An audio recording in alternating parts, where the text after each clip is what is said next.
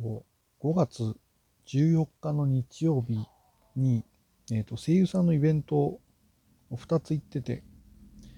その話をしたいなと思ってて、1個目は、えっ、と、長井里香さんの写真集の発売記念のイベントっていうのが行われたんですね。で、写真集自体は2月に出てるんだけど、で、まあいろいろサイン会とかそういうイベントがあって、で、今日はその会場でお客さんを呼んで、で、ゲストの声優さんも呼んで、まあちょっと写真集について喋ったりとか、まあいろんなゲームとかをやるっていうようなね、そんなような、えー、イベントでした。で、出演したのが、まあ長江さんと、あと、えっ、ー、と、日岡夏美さん。で、篠田みなみさん。で、渡田美咲さんで、これは分かる人は分かるんですけど、これ温泉娘っていうコンテンツがあって、それで、あの、ユニットを組んでるメンバーなんですよ。まあ、メインの、スプリングスっていうメインのイベントが、あの、えっ、ー、と、ユニットがあって、そこを組んでる、えー、メンバーなんですね。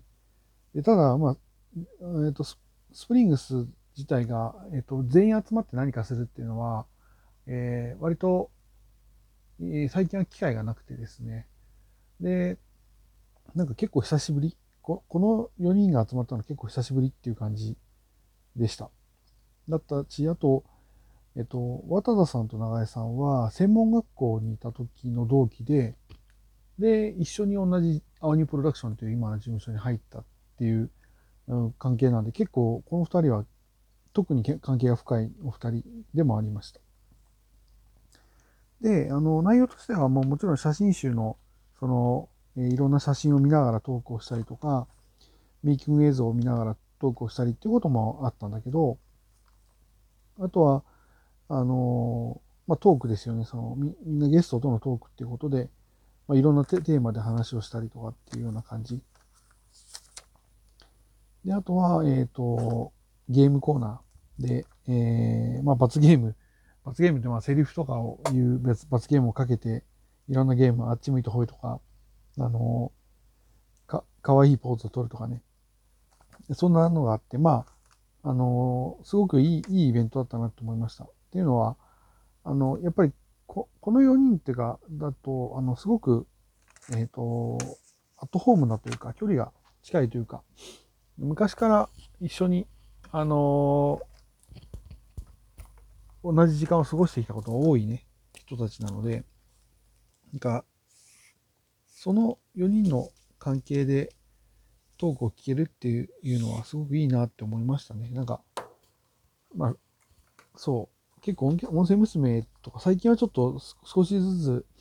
あの復活してきたんですけど、なかなかコロナ禍でね、結局温泉地を PR するっていう目的のユニットだから、なかなか、あのそ、そういう活動自体が難しい時期があったんですけど、なんかそれを得て、えー、少しずつ復活してくるといいなっていうようなことを見ながら感じたりもしましたね。あとはやっぱり長江さんって、まあ、私も昔さ、も3、4年かな？前ぐらいからまあ知ってはいるけど、やっぱり、なんていうか持って生まれた明るさみたいなものがある人で。でも、それだけじゃなくて、やっぱりいろいろすごく考えて、すごく苦労して、で、今回の写真集もかなりご自身がプロデュースで入って作ったっていうことらしいので、うん、なんかその辺の、その辺の、なんていうかな、そういう作るにあたっての、えー、まあ、裏話じゃないけど、あの、どんなことを考えてたかっていうのを聞けるのはやっぱりこういうイベントがあってこそだなっていうふうには思いました。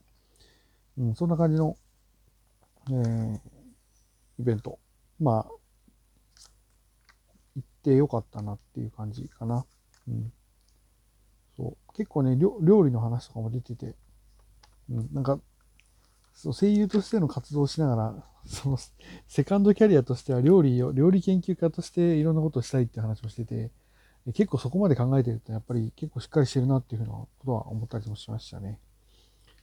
うん、そんなようなイベントの感想です。